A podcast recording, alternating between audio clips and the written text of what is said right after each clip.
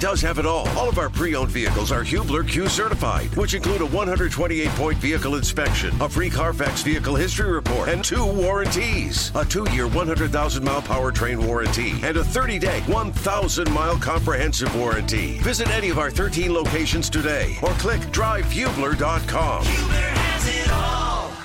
It is one o'clock on a Friday. How are you? My name is Jake Query. Jimmy Cook, the other voice you hear on this program. Eddie Garrison flies the controls for us. It is Query and Company here on 93.5 and 107.5 The Fan, and we get set for AFC and NFC Championship weekend. Joining us now, you hear him in the mornings on this radio station, along with Andy Sweeney for the Wake Up Call with KB and Andy.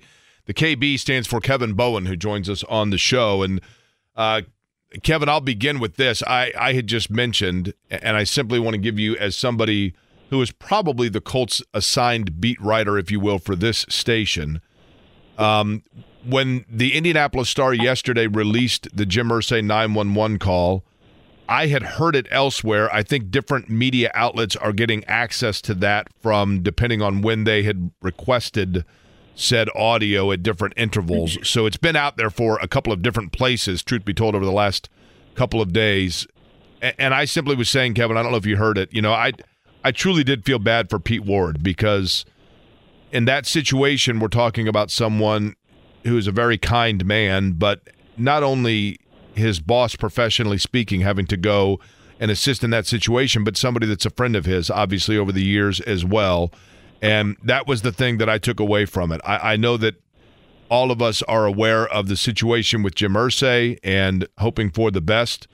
But until that there is confirmed concrete updates on him, I simply think the most responsible thing to do is to say that yes, we are aware of the different innuendos, but that the Colts still their latest update is that he is still dealing with a respiratory infection and that your thoughts are with all of it. I don't know if there's anything you wanted to add to that, but being somebody that covers the franchise, I thought I'd give you the opportunity.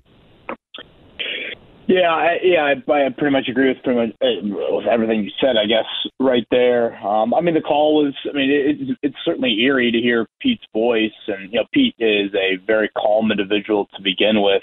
Um, yeah, I was struck by how calm he was throughout. You know, all eight minutes, nine minutes of the call. Um, you know, obviously the fact that he's having to leave his re- residence at whatever 3 a.m., 4 a.m. on that you know, Friday morning is just pretty crazy in itself. And uh, clearly, the Irsay family and you know views him as I mean he, he's pretty much a brother, a son, however you want to describe it. I know his last name is not Irsay, but he pretty much is with the responsibility that they've given him, and he's probably earned, frankly, since they moved here in 1984. And and you know, you know, part of me was kind of listening to the call and thinking, you know, what, why wouldn't the nurse just call, you know, nine one one? But obviously, you know, you know, maybe she's been given instructions or whatever to let let Pete handle that, and that's kind of how that that organization works. So again, Pete Ward has got responsibility.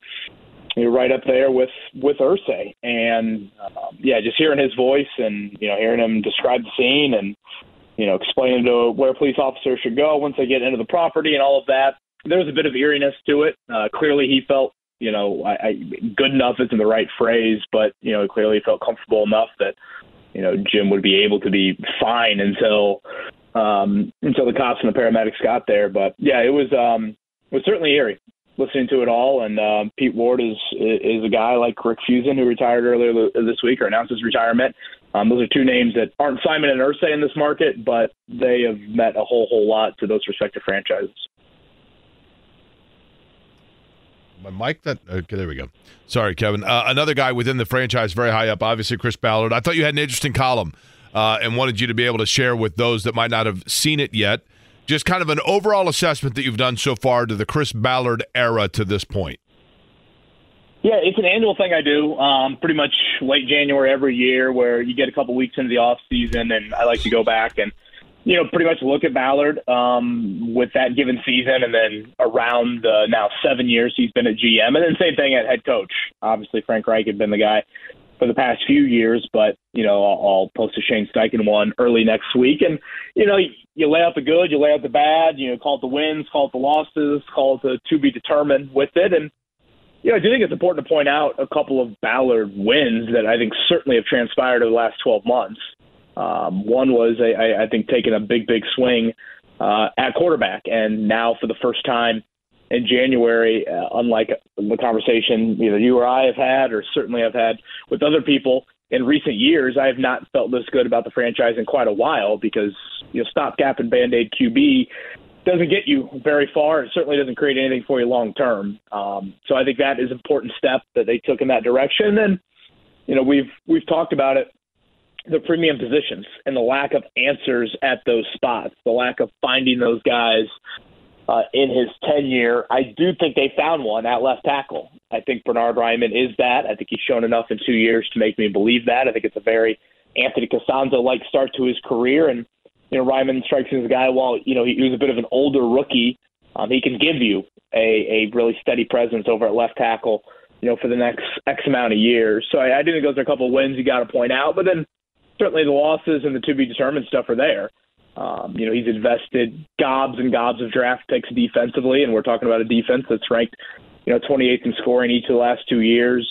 Um, the youth movement in the secondary, while he took blame for that a few weeks ago, you know, he, he didn't point this out, but I will point it out. The only reason why he felt it acceptable that the youth movement could be allowed is because, you know, largely his tenure has not gone according to plan. It failed might be too harsh of a term, but certainly hasn't gone well from a results standpoint through the first five years. That's why the Colts rebuilt, you know, last year, went down that path.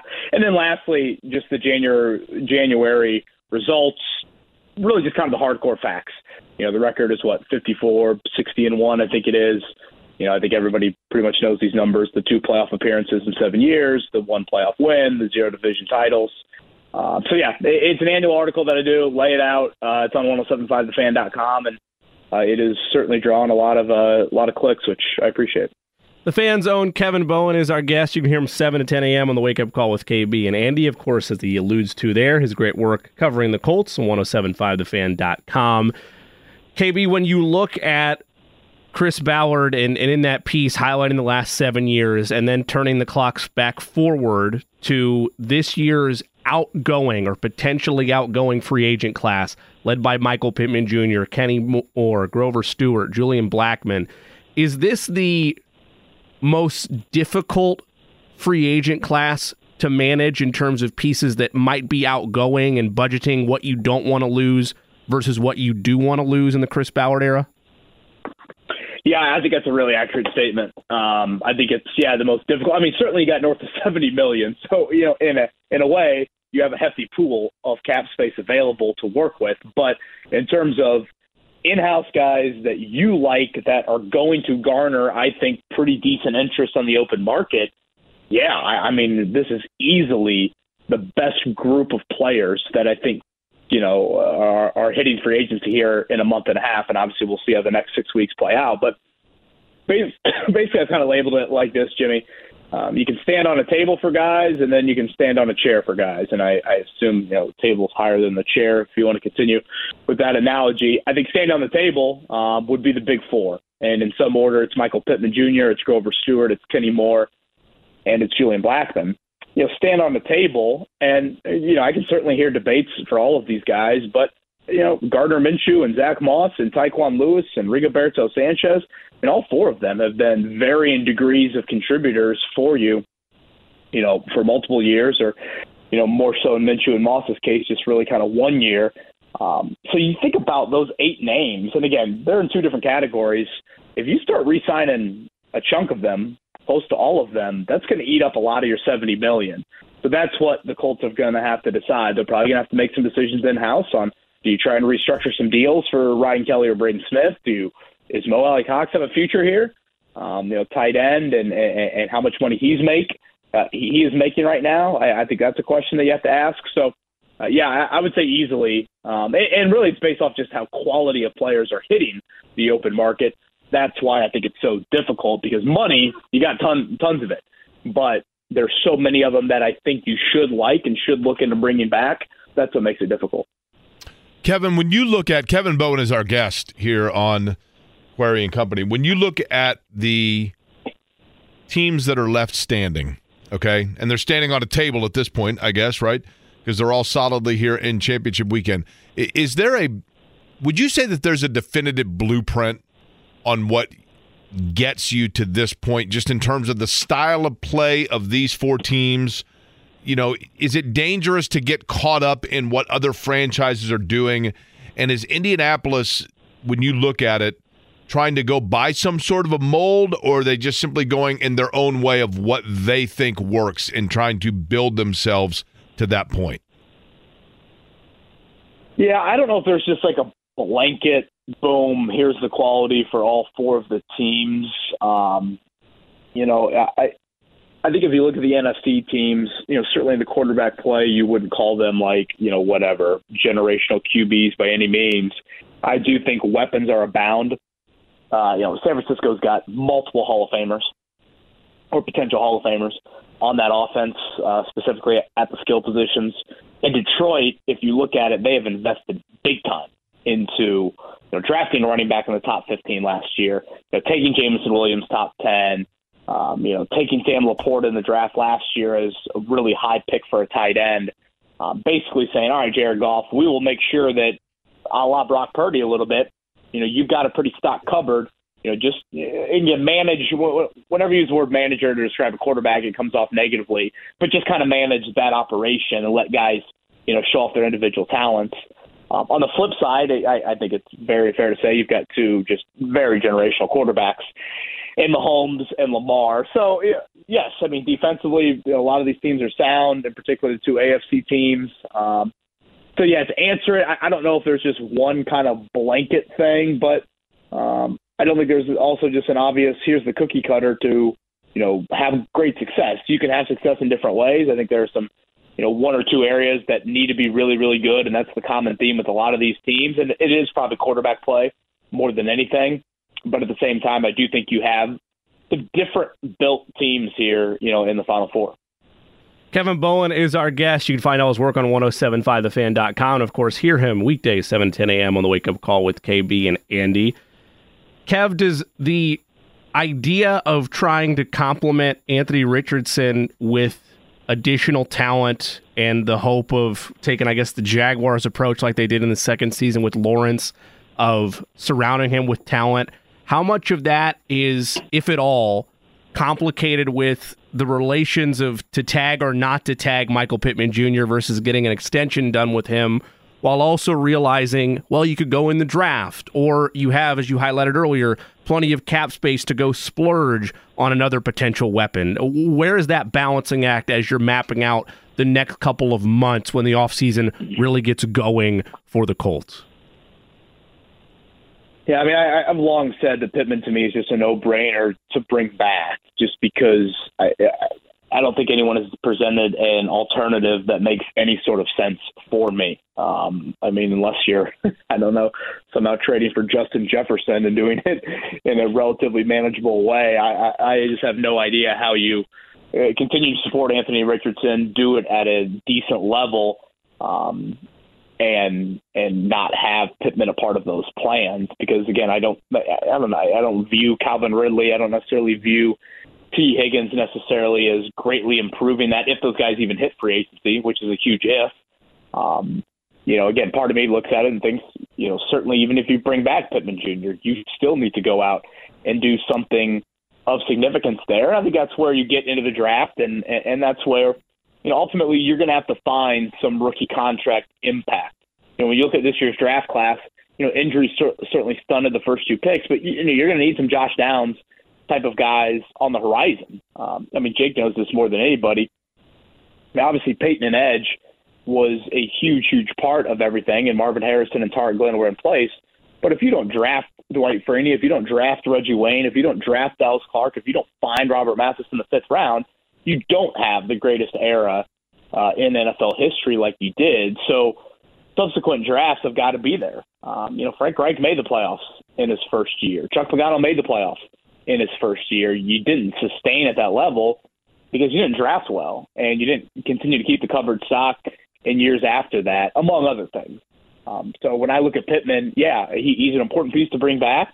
Uh, he can't be the end all be all of it there there needs to be more. And you know, honestly, the draft is going to be a big, big part of it, even though that is the unknown because you just don't know, you know, who those guys are going to be, you know, come April and in future drafts beyond. Do you get there's a sense of a certain archetype of wide receiver they would most want or covet in this year's draft, whether it's a deep threat, whether it's an additional possession guy, whether it's somebody that can operate in the slot? Is there one piece where you look at it and say, well, if they could find this type of guy, that would really benefit Anthony Richardson, both short term and long term?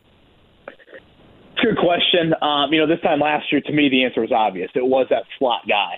You know, I think you and I have had this conversation before, Jimmy. I thought you know, Chris Ballard had kind of fallen too much into the power forwards and centers in his wideout room. And it's like, well, you know, at some point you need a point guard. At some point you need a little shooting guard. And, and that's, I think, what Josh Downs is. Now, again, Deebo Samuel is a very rare, rare player. But that type of player, I think, should be kind of the goal. And by that, I mean this. Here's the ball. You go make a play with it. You know, can you go get us 10 yards after a little eight yard completion? Can you break a tackle and make a play like that? You know, at, at times I think Pittman and Downs especially um, showed they can do it, but the key word there is at times. I, I don't think they're necessarily consistent elite guys in that area. So that would be, and they come in all different shapes and sizes. To be fair, um, you know, Deebo Samuel is not necessarily the exact mold from a stature standpoint that you know uh, a lot of people would fall in love with at wideout. Um, so again, I, I think it's somebody that can play make with the ball in their hands. Um, you know, again, the cookie cutter aspect. I I don't think it's like an obvious uh, you know, height, weight, speed sort of standpoint.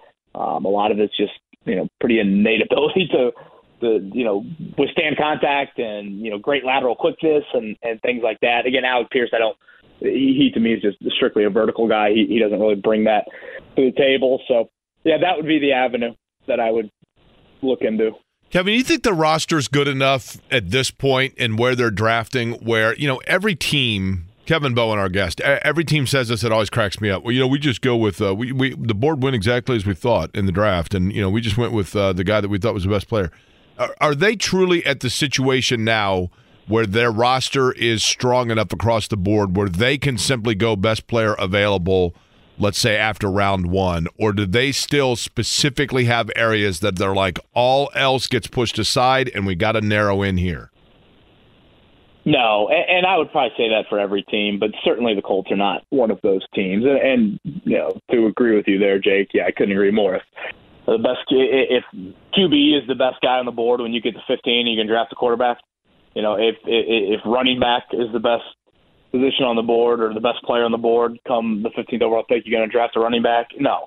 So I've always viewed it as what are your needs? How do you tier the needs if you've got three positions that are on tier one, which I think in a way you could look at the Colts and say, all right, pass catcher, you know, edge rusher, and cornerback. You know, I think you could slot all those maybe on one tier. Then uh, as long as it's close, I, I would certainly, you know, draft one of those positions. And I think a lot of things go into it. Okay, where's the depth in this draft class? if you don't have a big separation over wide receiver three on your board and defensive end two, but you have a huge separation in defense, you label defensive end four as a fifth round pick, whereas wide receiver four, you label him as like the 23rd pick, then go ahead and draft the DN there and rely on the draft depth to find a wideout. And when we bring up guys like Deebo Samuel or Terry McLaurin or you know, DK Metcalf. Those are all guys that were drafted outside of round one there. So, uh, yeah, I, I don't think the Colts have a roster that is in a position for that, and I do think you need to draft off of, you know, marrying the best positional need and best player available, marry the best, and uh, pick away. Kevin, if it was Brock Bowers there at 15, Jake and I had this discussion earlier in the week, and I'm with him to some extent on – Maybe it feels like they have an idea of what they'd like to see out of Will Mallory, and maybe they they like that group, and there's so much more pressing needs. They don't go that way. But if it was a guy like Brock Bowers, that would seem like to fit, in theory, as he develops the Dallas Goedert mold of a do it all, set it and forget it type of tight end that you would like to have in a Shane Steichen offense. So let's just narrow it down specifically. If Brock Bowers was there at 15, does he fit the category in your mind of, well, yeah, he's probably best available and let's take him, or, well, we have some other guys we might want to see still what we have, and there's more important needs on our board? To me, he's too unique, and it's pass catcher and it's direct support to Richardson. So I would go ahead and feel comfortable, totally comfortable taking him there. Um, I understand some people would probably disagree with that. You know, I think tight end is really interesting how Ballard views it. If I'm not mistaken, I don't think Ballard mentioned that position at all in his press conference a couple weeks ago. And when you look at it, Ballard has actually invested a decent amount into tight ends, like draft wise. Um, I mean, he drafted Jelani Woods in round three. He drafted Kylen Granson in round four, even round five and six, and Will Mallory and Drew Ogletree. If you look at tight ends, I mean, hell, look at the tight ends playing this weekend. I mean, you know this, Jimmy. Where was Kelce drafted? Round three. Uh, where was George Kittle drafted? Round five. You know, Mark Andrews was round three. Um, so, you know, a lot of those guys, I know Sam LaPorta was early in round two, but, you know, a lot of these high level tight ends, you know, you can find them in other areas of the draft. So, again, how Ballard views tight end, like big picture, is interesting to me because, you know, if you do want to save a handful of million and cut ties with Mo Alie-Cox, and then, you know, if Drew Ogletree's legal process plays out to where he's no longer here, now all of a sudden you go into next year and your three tight ends are Jelani Woods coming off the, the you know, missing the entire season and you know Kylen Granson and Will Mallory. And, and Granson is not really kind of that you know obvious big basketball player, tight end body type there. So again, tight end's an interesting one to me, but uh, yes, because it's Richardson, because it's a pass catcher, uh, because he dominated the SEC at a very very high level. I'd be totally comfortable taking Bowers there. Kevin Bowen, our guest. Um, Kevin, I got to know your son that predicted NFL game. What is what was his final record for your son's predictions of Colts games? Um, were they nine and eight? I think he was twelve and five. Yeah, yeah, okay. twelve and 5 uh-huh. So, so he, he fared better. Him. Three games ahead of the team, then, right? Correct. And if you bet ten dollars and and just money lined it all year long with his picks, you would have made. I, I believe I added up. I think it was about fifty one or fifty two dollars. Wow. Okay. Um, now, the other question is this Will he do this for the conference championship matchups? Um, no, but he did get uh, an inquiry from that LS, that former LSU wideout. He wanted to know if he could hear some of his picks to to um, to tap into some of the gambling that that he has done. Uh, I thought I was just going to wait until the Super Bowl, but you know what? If I get really bored this weekend, I'm now looking at these helmets here. I, I should probably uh, I should probably see if I can drum up. I mean, some of these helmets he's never seen. I mean, Lions and 49ers, he's got no idea. So that Lions um, helmet's yeah, pretty sweet, man. I, I mean, if he's the Lions have great helmets, right?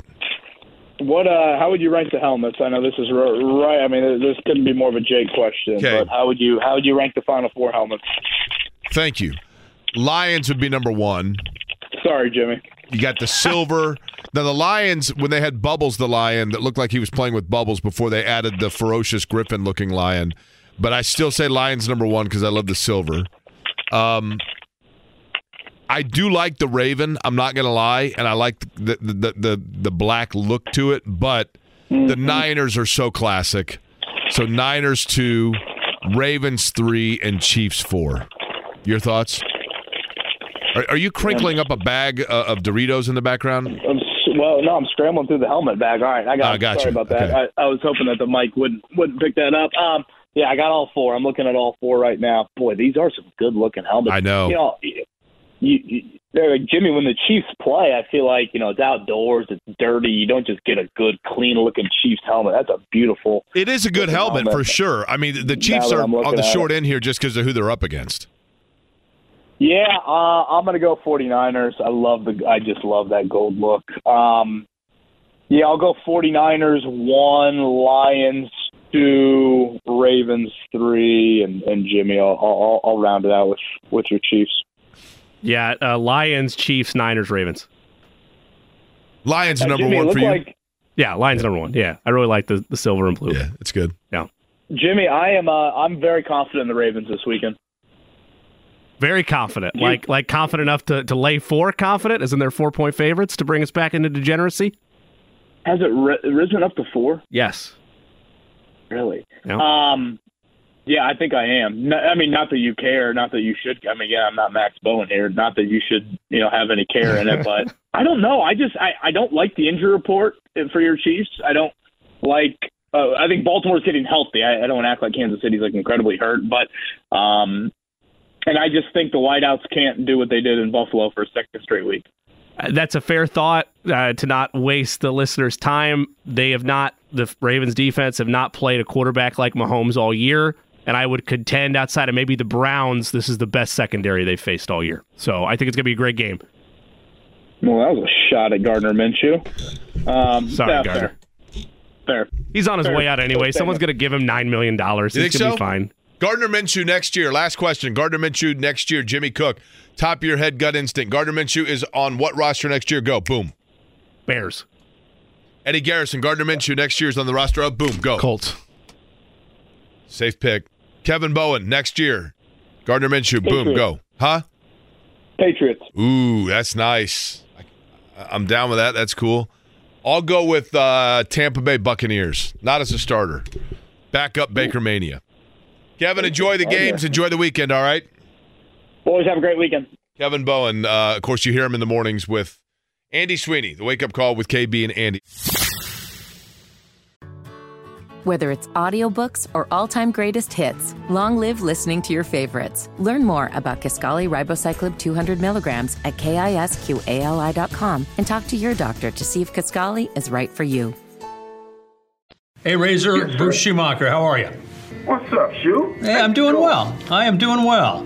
This September, we want to bring you back to Indianapolis for Razor Shines weekend at Victory Field, and with your permission, we'd like to retire your uniform number three. Oh my goodness! First of all, let me say that that that's quite an honor. And secondly, Shu, you have my permission. My my family would love nothing more. Coming to the plate for your Indians, third baseman, number three, Razor Shines. In 2009, Maxim magazine said that our next guest had, quote, the most badass name in the history of sports, which is hard to argue. Spent nine seasons with the Indianapolis Indians in his baseball career and became an absolute fan favorite at Bush Stadium.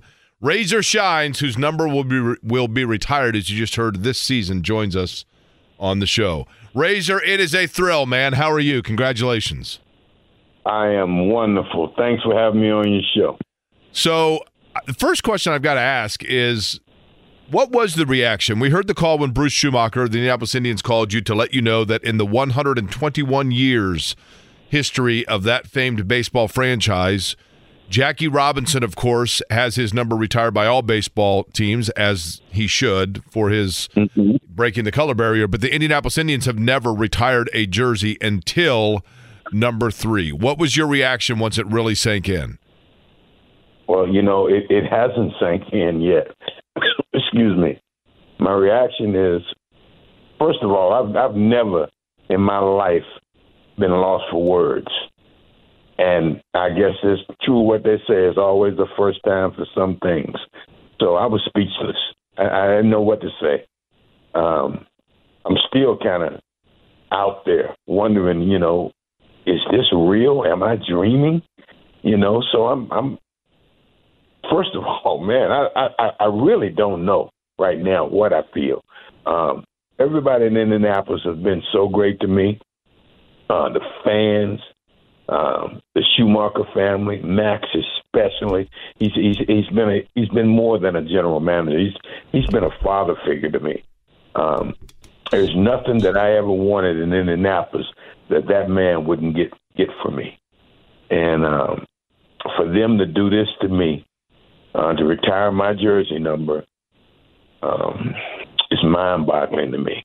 I, I still hadn't grasped it yet. You know, I'm curious of this, Razor. When you were a player, and I, I had mentioned this to you, you know, I I grew up in Indianapolis and you know the knot hole gang and playing little league ball and going down and, and the Indians were such a big part for not just me but a lot of people listening were such a big part of our summer still are for people here in town. And you were such an iconic figure with that. You know like I said earlier your name wasn't Robert. It wasn't it was Razor right? And and on top of that being a great player and becoming a beloved figure here but I have to go back and think to myself for you Was there kind of a dichotomy of emotion there? Because you have this love affair with this city, but in reality, it's a city that you're trying to springboard away from because you're trying to get to the big leagues? How did you battle kind of that emotion of being this beloved figure, but also knowing that it was with a fan base that you were hoping to be able to graduate from? Well, first of all, you know, as a, as a minor league baseball player, his goal or her goal, whoever it may be, is to be a major league player. That's what they came into the game to do. And along the way, things happen. Um, you know, you you you you go to a city. Um, not only do you fall in love with the city, you fall in love with everything. Um, the broadcaster, Howard Kellman, man, what a guy.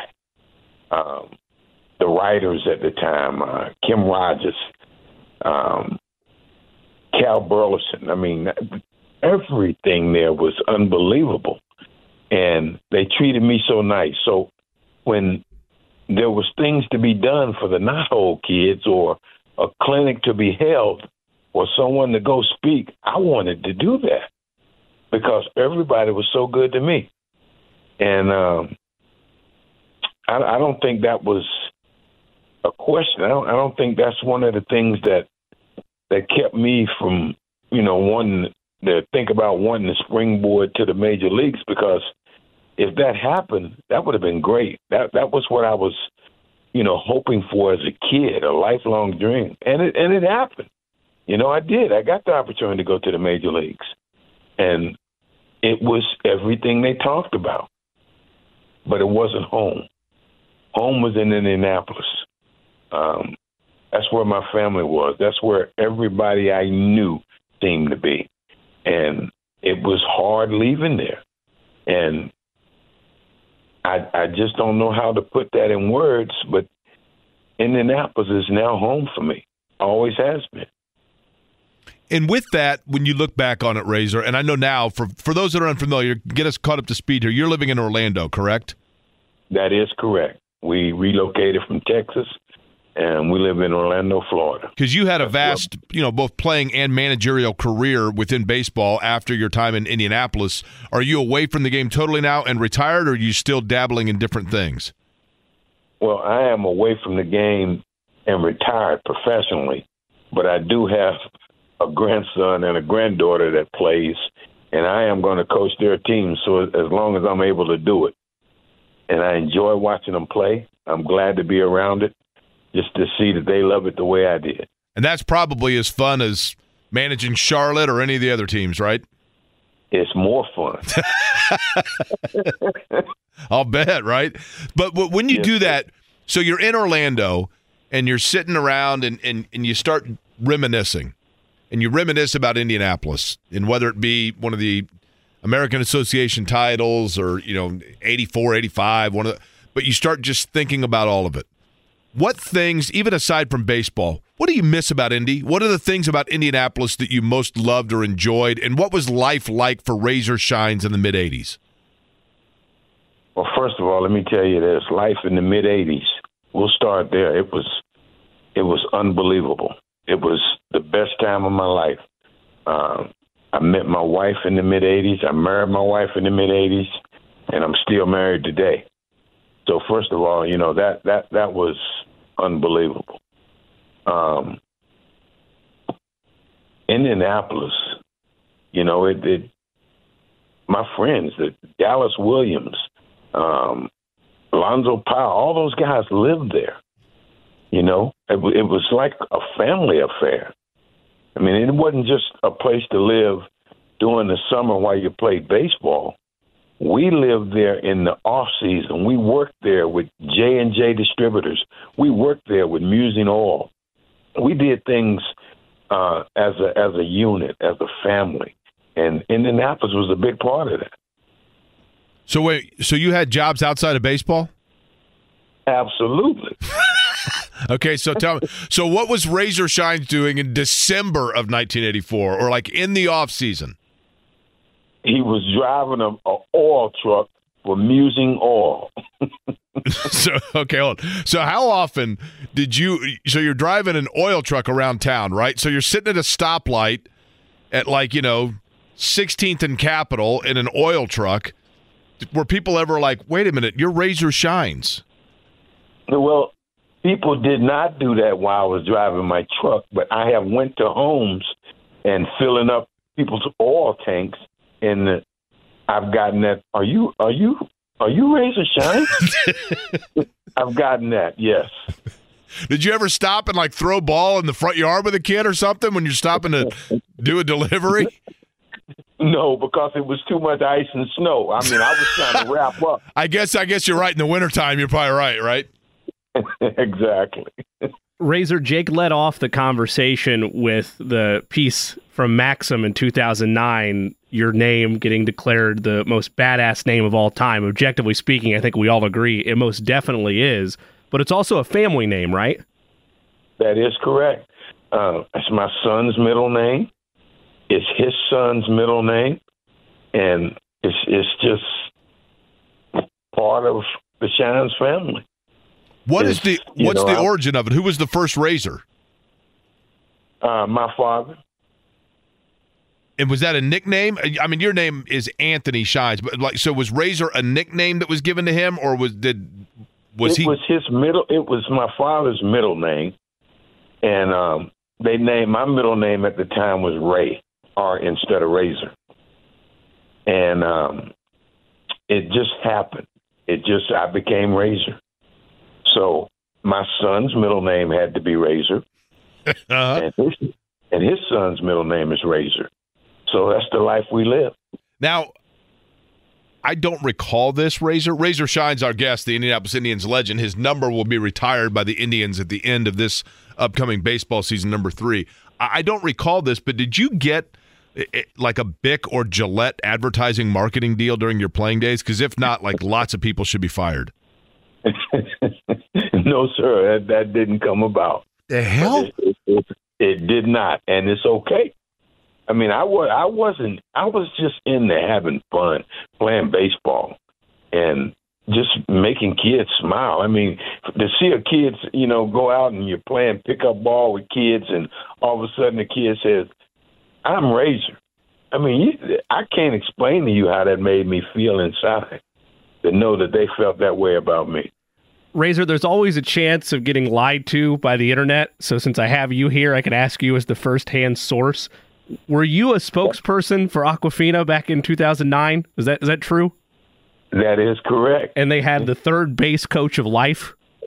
That is correct. Do, do, do I was the third base coach of the New York Mets at the right, time. Right, right. Do you, do you still give out life advice? People still come at you and, and ask the third base coach of life for help?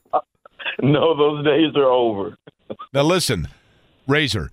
I don't know how yeah. you could be, and it's great that, that you did marketing for Aquafina, but how did you not do it for Aqua Velva? I mean, where like where are these people, right? I mean, we should have hooked up a long time ago. Hey, I want to read you something that somebody just sent me, Razor Shines, because I think you'll appreciate this. Okay. Jake, I'm 44. Razor was my childhood hero. My eight year old son is a baseball nut. I have an autographed ball from Razor Shines that got signed when I was my son's age. The signature's a little faded, but it's currently sitting on display in my son's room right above his bat. That's pretty cool, wow. isn't it? That is really cool. And and and, and that, that warms my heart. That that's cool. How often do you make it back to Indianapolis and you know for your kids, your grandkids, do they do they understand what this city means to Razor? Um, my grandkids do not yet, but my kids do. My my daughter and and my um, son, they both understand what the city means to us. We live there. They grew up there. Um, stayed there so long, man. It was fun. It was understandable that Indianapolis was home, and when we moved somewhere else, Indianapolis was called home for them. Whether it's audiobooks or all-time greatest hits, long live listening to your favorites. Learn more about Kisqali Ribociclib 200 milligrams at kisqali.com and talk to your doctor to see if Kisqali is right for you. What's the first place you like to go to when you come back, other than the ballpark? There had to be like a restaurant that you loved back in the day, or you know, like I don't know if you, maybe just like getting an oil truck and drive around town. Uh, what what comes back for you? Well, you know, the the thing I like most now is is um it was a mom and pop's barbecue and I can't remember how to get there. But I could drive there every day if I had to when I was in in Indianapolis um back in the day. And those barbecue ribs were some kind of good. I mean, Okay, I so- wife It might have been Zeb's. Zeb's was big back then. King Ribs was big back then. I don't know if it was either one of those. It, it was not. It Okay. was because because it was it was up in a it, it was up in a uh, an area of town that wasn't one of the most livable areas in town. Right. But the barbecue, my wife got tired of eating those ribs. I can tell you that. Uh-huh. Even in December, when you, it's it's hard driving an oil truck through the drive-through. Is the only problem there, right? Uh, a couple other things. Razor Shine's our guest. Um, Razor, let's go to when you're going to go out there and, and the retirement's going to take place. Um, I- I'm curious of this. When you go back and you look and you see, and you would have to be, I would think, one of few players that would be a player where they look up in a stadium and the only two numbers retired are yours and that of Jackie Robinson. Knowing Jackie Robinson's contribution to the game, knowing you being a, a man of color in Indianapolis in the 80s, which, I mean, it wasn't Indianapolis of the 50s, but this is a city with its own history that can be ugly at times. What does that mean to you?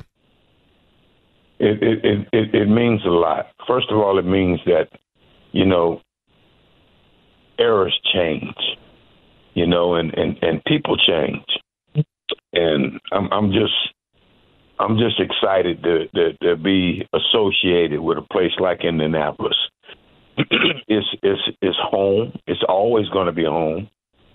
Even though I may live somewhere else and raise my kids in another city, Indianapolis is where it all started for me. And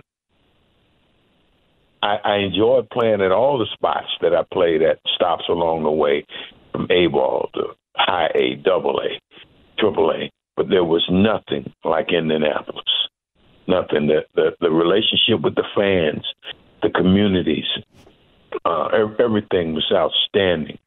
And we had obviously the best GM in, in all of baseball. And I'm going to believe that until to the end of the road. Talking about Max Schumacher, his family, Bruce Schumacher now still the one that gave you the call, so still the owners of the Indianapolis Indians, Cal Burleson, still, you know, involved in the franchise. Howard Kellman, who you'd mentioned, so you know, a lot of old friends. And Kim Rogers, known as Kimmer by those that know him, that still uh, works in, in helping out in, you know, the box scores and, and everything else. Razor, listen, all- go ahead. First of all, Cal, is no longer with us. That, you know He what? is- I'm sorry. I did know that. He passed away, was it two years ago? I, I don't exactly remember the time, but it, he, what a good person. I'm just want to make sure that that's on record. Great man. and he um, he was with the franchise all the way. I believe you know. I mean, he stayed on and worked his way all the way up through the franchise, obviously, and was a major part of it. And the highest ranking lieutenant that was not a Schumacher, essentially, is the best way to say it, right? Along with Howard Kellman, obviously, you know. That is correct. Hey, that is correct. Razor, listen, I, I- I can't tell you what a thrill it is. You know when and when you do what I do for a living, and you're a sports talk host in your hometown, you get the privilege of talking to different athletes, and you know from different walks, and some of them Hall of Famers and champions and everything else. Um, but I don't know that any's as big a thrill because I, I just spent so many nights at Bush Stadium and like so many kids in Indianapolis just to be able to come down and try to get an autograph or catch a foul ball. And you were the one consistent, man. I mean, you were the one consistent that we knew. Um, back then, the, the the Pacers let us down from time to time, and we didn't have an NFL team yet. But the one thing that was reliable is that we'd see Mr. Dan's in center field, and Razor Shines might hit a ball that lands near it, and it was just always fun, man. It's been a thrill. Well, I thank you so much for that. Um, I, you know, it, it's, it's, man, it's hard for me right now to, to, to talk about Indianapolis because it, it, it brings back so many great memories and it it, it it it I know this sounds funny for a guy that's big and strong and and and and never weak. I didn't think I was, but it brings tears to my eyes, and and those are not tears that that are weak tears. Those are tears of, of, of pure happiness, and it ma- it makes me feel pretty good. And I don't want people to um, think that those tears are, are anything other than joyful tears.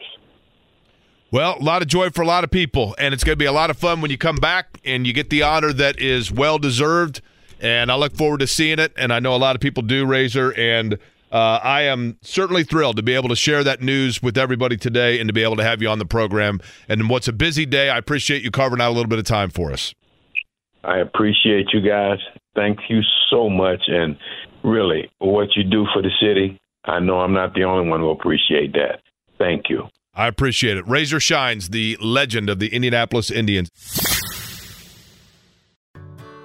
Whether it's audiobooks or all-time greatest hits, long live listening to your favorites. Learn more about Kisqali Ribociclib 200 milligrams at kisqali.com and talk to your doctor to see if Kisqali is right for you.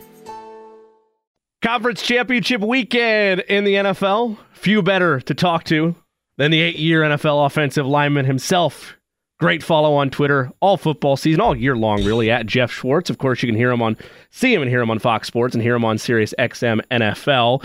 Geoff, appreciate the time as always. Thank you for making a window for us through conference championship weekend. We'll get right to it with myself. I'm, I'm a Chiefs fan. Jake knows that. You don't know that, but now you do. Kansas City wins. If what, or is Baltimore just too balanced on both sides and, and the, the ride this year ends here? Good question. Um, I think I think two things have to happen. One is the Ravens have to turn the ball over a bunch. So the Chiefs, you know, they pressure Jackson and, and force a couple bad throws and maybe a fumble, which obviously is tough to always predict, but you know that that has to happen. And then I don't know, man. They need some wide receiver to step up. Um, I feel very comfortable that uh, the Ravens will take away Kelce. So someone else. Um, is it Rice? Is it MVS? Is it? I mean, Skyy Moore, I think, is active. Someone, someone has to step up in the pass game. Geoff, when you look at these four teams, which one? Because so many factors can come into play over the course of a game weather conditions field conditions etc of the four teams that are left remaining which one has the most across the board balance that allows them, if one area of the game goes south for them, to still make up for it elsewhere? Oh, it's Baltimore. I mean, Baltimore to me, if they win this game, um, they win the Super Bowl. I actually think the AFC wins. They're winning the Super Bowl. Um, so I would think that it's probably Baltimore. And the way they play defense and Lamar and run the football, I mean, it's got to be the Ravens.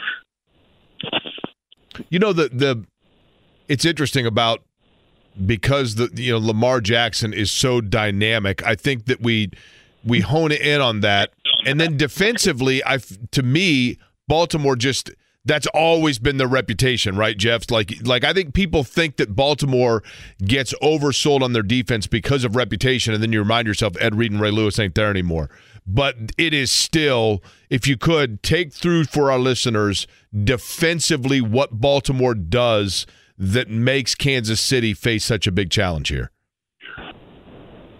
They're just really good everywhere. They don't have a weakness. Like sometimes that's as simple as is an answer, right? Like wh- where are you attacking them? Are you like, oh, we'll run the football? Okay, well, good luck with their D tackles and their linebackers. Oh, we'll we'll uh, we'll, we'll we'll pass the ball. We'll look at their secondary. I mean, and I think that's what makes them so balanced, and that's what makes teams balanced, right? It's not just that sometimes also look, he's a good quarterback, of course, but sometimes it's less about you know the the things you're good at and more about your weaknesses, right? Like if Baltimore. I, I think Kyle Hamilton's an All Pro, but I don't think anyone else in that defense is. I mean, Humphrey has been, I believe, at a time, but he was hurt this season. Like they don't have a, a decorated defense per se, right? They just have really good football players all over the place, and that is sometimes more important than having you know a, a four defenders on the All Pro team and then having a terrible secondary, right? Um, and and I'm going to make sure I, got that right about the All Pro thing. But like they're just they're um, yeah, uh, uh, was All Pro too. They're just really good everywhere, you know, and it makes it really hard to play this team because there's not much of weakness. And the Mike Macdonald, their, their, their DC is is just excellent, um, and so they're just a good football team, man. And the two things you need most, in my opinion, to win Super Bowls is is elite quarterback play and a really physical uh, team, and they have both of that. Longtime offensive lineman and current host and analyst for SiriusXM NFL and Fox Sports, Geoff Schwartz is our guest. Geoff, a year ago, and I understand offensively Kansas City's a different team, but a year ago in the Super Bowl, everybody pointed to the talented Eagles defense, and I don't want to get into a debate of whether the Eagles or Ravens, this year's Ravens, better, but it was that first 15, the first 15, the game script being so important as being a tone setter for Kansas City how critical is that on the road in Baltimore, regardless if they get the ball first or not? The first 15 that Andy Reid's able to cook up against Macdonald in that defense. What you about the Super Bowl is it really was like the second half, right? It was all those they figured out that when the Eagles um, when the Chiefs would motion a guy sort of pass from number one into number two, basically, that the the Eagles would try to switch that off, right? And they caught him twice on that, on, you know, for that, that that same sort of concept the Ravens aren't going to be caught doing that, right? Um, and I think that's a the big part of this. You're not going to be, in my in my opinion, Andy Reid's not going to outcoach Mike Macdonald, right? Like Macdonald is is an elite defensive coordinator, and so you have to just find ways for your guys to make plays, right? And those guys are again, I mean, is it MVS? Is it Pacheco? Is it Clyde Edwards-Helaire? You know, your offensive line is probably without Joe Thuney at left at left guard. That's a huge loss his best offensive lineman. So there's just a lot of things against stacking up against them. But look, it's the Chiefs, Patrick Mahomes, Andy Reid. Like counting them out feels silly to me. But this, look, they played. I think this is a six, right? Six. Sorry, it's a championship game. Outside of maybe the first one, they have not been the least talented of the two teams playing the game um, and they are this week. They, just are, and and that's okay to admit. But the Chiefs defense, guys, is really good, and the Chiefs defense is able to play the way that they can play. Then I think this game is much closer because. You know what, what's Baltimore going to do if you take away their passing game? Yeah, they can run the ball, I guess, but this is not the Texans' defense, right? I mean, in the middle you got Gay and Bolton and Chris Jones up the middle. Like, Chiefs got some some legit guys on defense. So that's I think the Chiefs have to win this game, honestly, with their defense. Geoff, when we in Indianapolis assess the football season, you know, you look at conference championship weekend, and it's easy to say, well, the Colts were close because they were, you know, they got down to the the final weekend of playoff potential, and and obviously, you know, you saw what happened. From an outside perspective, as somebody who knows the league, how yeah. close are the Indianapolis Colts, and what is the area for you that would give you pause to saying that they can be a step away from being elite? Well, I mean, the Texans Ravens game, I think, is a good example, sort of how far the gap sometimes is between an elite team to a really good team, right? I mean, the, the, the, my takeaway from the Texans is like that was a good test for your team uh, to to see you know, to see what you have to do to be better to beat the Ravens. And I think the Colts look at it the same way. Like we have to look at our roster and think how to look. You're not going to you know beat the Chiefs by having a better quarterback. So you have to find a way to okay, is it is it defense? Is it is it offense? Like how do, how do we find ways to have advantages over Kansas City because they're they're you know they're the lead dog. So are the Ravens as well. I think the Colts' biggest question right now is is not if Anthony Richardson is like good or not, but how good is he, right? Because that he only played was it five games this year he played? The five he played this year? Yeah, and I don't believe um, he he finished. I don't think he finished any game he started. Yeah, so that that's to me is the biggest question. I mean, look, the team to be where they are with Gardner Minshew was very impressive because Minshew to me is like the the perfect backup, right? He he's great if he has to play one or two games, but the whole season you get a lot of up and a lot of down, right? Um, and so you got you got both of that and a lot of games this season with him. So the team obviously is well coached. Um, when you have a backup quarterback and you're close to a playoff spot, that means you're well coached. But to me, it's, it's Richardson, right? It's like how how good is he going to be? Because Stroud obviously is good, and you you really you rarely get two quarterbacks in a class that are elite.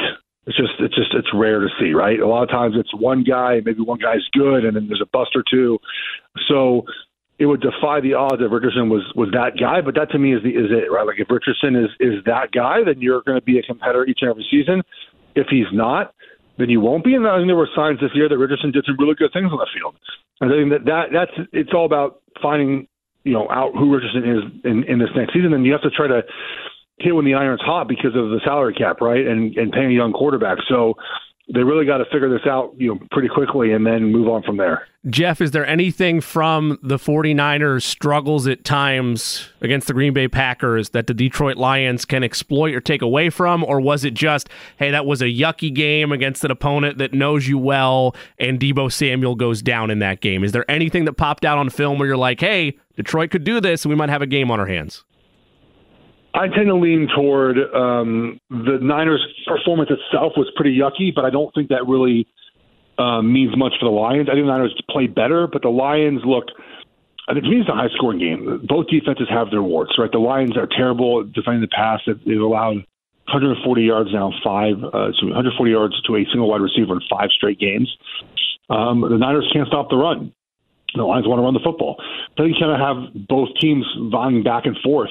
Um, the weather's going to be good, so we should expect to see a good Brock Purdy. The, the Deebo thing is big, man, because the Niners have have been a much different offense when Deebo's not in the game. And so if he plays, I think you look at a better Niners team. If he doesn't, I think it's a problem. But I think we'll see Brock Purdy just play better in general. I don't think that's exactly who he is last week. I don't think he's Joe Montana either, like somewhere somewhere in the middle between you know the, the the best quarterback of all time and, and, and a schmo. So I think we'll see better Brock Purdy. He won't play that bad this week, I don't think. He's Geoff Schwartz, eight year NFL offensive lineman. You can follow him on Twitter at Geoff Schwartz. And of course, find his coverage on SiriusXM NFL and at Fox Sports. Has a great NFL championship weekend preview up there right now. Geoff, thank you for the time. Enjoy conference championship weekend. Take care, guys. Thank you. Have a good weekend.